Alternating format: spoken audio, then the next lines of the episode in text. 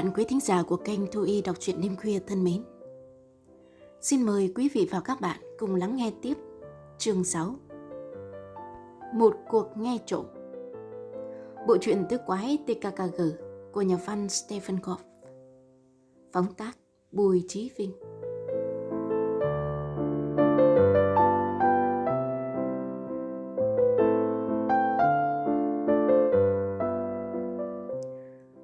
Nhà kho thật ăn khớp với tên gọi của nó. Ở đây không có cửa hàng, cửa hiệu cũng không có nhà ở. Tuy nhiên, hiện diện một xưởng rèn, một hãng sản xuất vật liệu xây dựng, một hãng buôn than và dầu, chi nhánh một nhà máy bia, hai cơ sở vận tải và sửa chữa xe hơi của gia đình Daibondo. Còn phải hỏi, ưu tiên hàng đầu của dòng họ Daibondo là an toàn tuyệt đối trước mọi sự tò mò. Coi, xưởng được bao quanh bởi một bờ rào ghép gỗ tấm cao vượt đầu người. Cánh cổng trang bị bánh xe đẩy, hé vừa đủ cho một nhân viên ốm yếu lách qua. Đám trẻ đạp xe đến đó thì dừng lại. Chúng liếc mắt, nhìn thấy toàn nhà và nhà xen kẽ với một sàn nâng có mái che với những phòng kho. Chiếc mô tô chóc sơn của Diều Hâu dựng ngạo nghễ trong sân bên cạnh chiếc Porsche của Devon bố. Gabi và Clausen vượt xe lên trước. Quân sự Carr đi theo sau hút sáo ra hiệu. Ây chà, ơn trời, phát hiện được một con hẻm chạy dọc sườn khu xưởng. Tặc răng theo chân máy tính điện tử núp bóng chiếc xe tải chở hàng, đậu trình hình muốn choán hết con hẻm. Kho máy tính thì thầm. Ở chỗ này quan sát đối thủ là bá phát. Thằng quân sư nhận xét không sai. Các tấm ván rào thùng lỗ chỗ như bị đạn bắn. Tròn vo ký mắt vào một lỗ khiêu khích nhất. Chỉ thấy thằng mập lắc đầu. Chưa có động tĩnh gì cả. Tặc rằng, Gabi công chúa và con Oscar chọn một khe hở giữa hai tấm vánh kép. Không xe cộ qua lại, không khách hàng lai vãng. Vậy mà lão già Debono xài bành tới một chiếc Porsche mới cáo cảnh. Tặc rằng không hiểu lão kiếm tiền ở đâu ra. Hắn còn nghi nghi hoặc hoặc thì công chúa đã khều nhẹ cạnh sườn. Có vấn đề kìa tặc răng. Cánh cửa thép của ngôi nhà không cửa sổ, mở nghe rèn rẹt. Diều hâu Daimondo ló mặt nhìn giáo giác.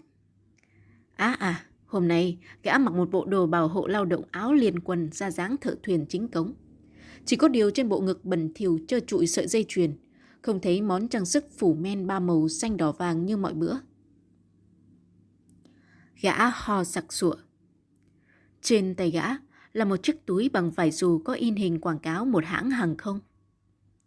Diều hâu đặt túi dù xuống đất, lòng khom kéo vẹt mơ tuya và lục lọi không sót các thứ bên trong túi.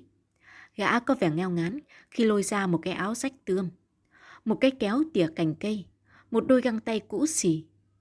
Tuy nhiên, Diều Hâu đổi hẳn sắc diện vì còn một chai rượu.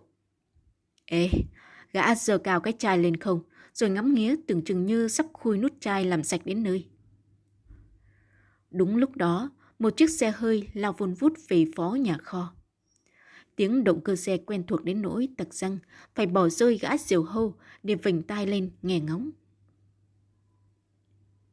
Chiếc xe đỗ xịch trước cổng, máy tắt gọn ghẽ, cánh cửa mở thật lẹ làng và nhân vật quan trọng xuống xe vào sân cũng chớp nhoáng.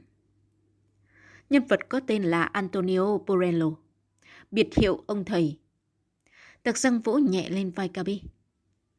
Gã mới đến là chồng cô giáo mưu bồ đó. Ờ, ờ, ông ta hợm hĩnh như một tên nhà giàu mới. Tiếng thằng Diều Hâu giật giọng gọi. Bố ơi! Và tiếp theo là lễ nghi của gã trước mặt ông chủ.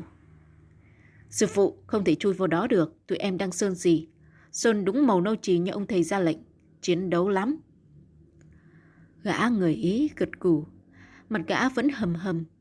Gã rút từ chiếc hộp bằng vàng một điếu xì gà và cắm trên môi. Mặc kệ diều hâu Taekwondo nhìn một cách thèm khát.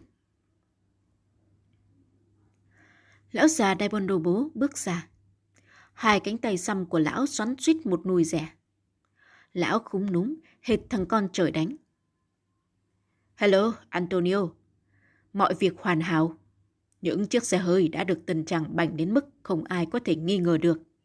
Mời anh ngắm sơ qua. Lão và ông thầy Antonio khuất dạng sau nhà kho. Chỉ còn lại thằng Diều hô cô đơn với chai rượu đặt bên cạnh cái xe gắn máy. Trừ chai rượu, gã liệng những thứ lình kỉnh tìm thấy trong cái túi vô thùng rác. Rồi Debonobu và Porello cũng sánh vai trở ra. Ông thầy có vẻ hài lòng xoa xoa bàn tay tủm tỉm. Chỉ nghe tiếng sập cửa nhẹ nhàng và chiếc xe Ferrari màu nhũ bạc phóng như bay khỏi khoảng sân của xưởng. Lão già bây giờ mới điên tiết rít lên. Chó đẻ, cái thằng kiêu ngạo còn lợn ý. Siêu hâu lừ lừ.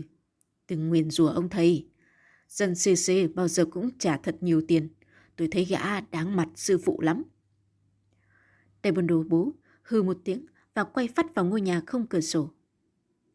Những chiếc xe hơi mới tân trang lại đang chờ lão săn sóc sắc đẹp. Tạc răng liếm môi trước một loạt câu hỏi trong đầu. Hắn có cần thiết ký cái món trang sức thời thượng bị đánh rơi của Diều Hâu vô cái mũi gã lúc này không? Hay là im lặng, theo dõi gã giờ trò với cô Miu để chụp quả tang tại trận? Hắn còn do dự, thì ngoài cổng đã thấy tiếng ồn ào. Trời ạ! hai thằng Becky và Drexon đang dắt xe đạp chui vô chứ ai. Sau lưng chúng xuất hiện thêm một gã tóc đỏ chạc 20 tuổi. Gã mới đến cũng chơi bộ đồ thợ máy áo liền quần y hệt diều hâu. Miệng gã không ngừng phì phèo điếu thuốc lá. Diều hâu hân hoàn thấy rõ. Ê, Foridoham, tới trễ quá vậy. Gói thuốc trong túi Becky được truyền cho Jackson van Dijbundu. Gã thợ máy Foridoham bật lửa ga một cách điệu nghệ. Nào, sư huynh diều hâu, Mày phải ăn mừng vì tao làm cùng một lò rèn với thằng Fabio Leon chó chết. Nó tởm như một con bọ chết ý bốc mùi. Mày hay gì chưa đại ca? Tao nghe nói nó gọi điện thoại cho con bồ Maria hẹn tối nay đến dạp Camelec Speller xem phim lãng mạn. Đại ca có việc làm rồi đó. Diều hô Debondo cười ha ha. Cái sọ của thằng Fabio David Cole mà nó vẫn chưa ngán, còn dăm đeo đằng nữ thần Maria của tao. Ok, quả là một cơ hội tốt. Tối nay thằng đó sẽ nếm đòn thê thảm đến nỗi nó chỉ còn nước quay về xứ Ý ngay lập tức. Sao, tụi mày có tham gia không? Becky và Jackson cười hùa. Sẵn sàng, thưa đại ca Diều Hâu. Florrie Doham cất cù. Vậy là rõ, tao sẽ báo cho thằng Ben. Về ta có tất cả năm thằng, còn tụi nó ngoài đứa con gái chỉ có mỗi thằng Ý. Ai chà sẽ có một trận đòn hội trợ đề đời. Tiếng Becky thắc mắc. Tụi mình gặp nhau lúc mấy giờ? Debono quyết định. Đúng 7 rưỡi tối ở góc phố trước cửa dạp. Bởi vì phim sẽ chiếu lúc 8 giờ. Năm tay găng tơ trên ba chiếc xe máy phân khối lớn, tụi bay thấy không thua gì cine, phải chưa? Tiếng thằng tợ máy Foridoham la lên. Ủa, sao sư huynh để chai rượu uống vậy? Là một ngụm chứ, diều hâu. Khoan đã, tối nay tao sẽ ôm chai rượu theo mà. Chúng ta sẽ ức trước khi làm thịt thằng Fabio. Càng tưởng tượng tao càng hứng chí. Coi, hạ một thằng Ý rồi ôm hôn một con Ý, quả là ông trời. Cả bọn cùng cười lên sằng sặc, tặc răng lạnh lùng bấm tay Kabi. Đủ rồi, tụi mình rút. Cảm ơn Thượng Đế, cuộc nghe trộm ngoài bờ rào hôm nay hữu ích đến chừng nào. Bốn quái lặng lặng trở ra chỗ dựng xe đạp. Vừa thoát khỏi tầm quan sát của băng diều hâu là cô bé Kabi phẫn nộ liền. Thật là một đám xúc sinh, một lũ phân biệt chủng tộc, một bằng phát xít mới. Trời ơi, nếu chị Maria biết chuyện này chắc chị không đời nào dám ra khỏi nhà. Chúng có quyền gì mà hành hạ hết người này đến người khác hả các bạn? Anh Fabio hiền như cục bột. thật răng tỉnh táo hơn công chúa nhiều. Này, Gabi, theo bạn thì Fabio có bạn bè gì không? Ờ, có chứ. Anh Luigi và anh Marcelo. Nhân dạng. Marcelo như một lực sĩ, còn Luigi thì như cây sậy. Họ cùng tuổi với Fabio, 19 tuổi. Vậy thì... Tặc răng liếc sang tròn vo. Vậy thì tôi và Clausen có thể yên tâm về ký túc xá. chúng ta sẽ mời Luigi và marcello dự cuộc chơi đêm nay. Tất nhiên là Gabi và Carl phải thông báo tức khắc cho Maria lẫn Fabio biết trước, được không? Sao lại không được? Nhưng... Này nhé, tụi mình sẽ cùng với Marcelo, Luigi hẹn nhau lúc 7 giờ 15 phút trước tiệm cà phê mini cạnh dạp cine. Chỗ đó tôi ôm, có thể giấu xe đạp và quan sát tốt. Còn Maria và Fabio sẽ đóng vai ngờ nghịch. Hai bạn này cứ như con mồi, như lũ cá mập diều hâu đến. Gabi gieo tua. Tuyệt vời, tụi mình sẽ có mặt. Về đến ký túc xá, mặt thằng tròn vo dài ra. Tao thấy mày liều mạng quá, đại ca. Bằng tụi nó toàn thứ dữ. Hai thằng Becky và Jackson gần như là du đãng chuyên nghiệp. Thằng thợ máy Voridoham kia thì khỏe mạnh đến độ có thể dùng một tay nhấc bồng tao lên. Còn đầu gấu diều hâu thì miễn bản. Gã vốn là một sát thủ. Chưa kể đến gã Ben mà mình chưa biết mặt. Tao cảm thấy rất là trình lệch. tặc răng thở dài. Sao? Mày cảm thấy lực lượng hai bên tranh lệch hả? À, vậy thì ở nhà ăn kẹo đi. Cái thằng tính toán không thua gì Ulrich. Nào, chớ có đánh giá thấp máy tính điện tử và mày. Hai đứa bay không lẽ lại chịu thua một thằng Becky sao? Tao chỉ cần mày và Carl săn sóc một mình thằng Becky, được chưa? Kinh nghiệm ra trận của TKKG đâu rồi? Tao tin mày và Carl sẽ hạ được nó. Mắt tròn vo sáng rực, hai kẹt một thì còn gì bằng. Hai má nó tròn như mặt trăng tức thì, nó chúng cầm nghe tiếp một cách khoái trá. Còn Fabio và Luigi sẽ có trách nhiệm với Jackson. Hai kẹp một như mày. Chỉ khổ thân tao và Maxenlo phải đối đầu với ba thằng ngự lâm pháo thủ. Nhưng không sao. 5-6 giờ luyện tập judo mỗi tuần của tao đâu phải để múa may làm kiếng. Coi như thu xếp em, hai quái chuyển sang nghề nghiệp chính của mình là lôi sách vở ra tự học. Thằng mập tròn vo ngao ngán trừ nghĩa tìm cách phản đối bằng phương pháp ngáp. Tặc rằng hết ý kiến, hắn đứng dậy lững thững bước ra hành lang với ý định bóng gió. Ê, một tờ báo đặt trên thành cửa sổ không biết từ hồi nào. Có lẽ của một ông thầy nào đó bỏ quên chăng? Hắn ngứa tay, lật tờ nhật báo ra xem bản tin địa phương. Một cái nhân đề đập mạnh vào mắt hắn. Đám ăn trộm xe hơi được mùa Chết thật, bài báo viết dài tới ba cột báo, tặc răng chuối mũi đọc. Trong đầu hắn còn sờ sờ lời than vãn của thượng sĩ cảnh sát Kattenbecke.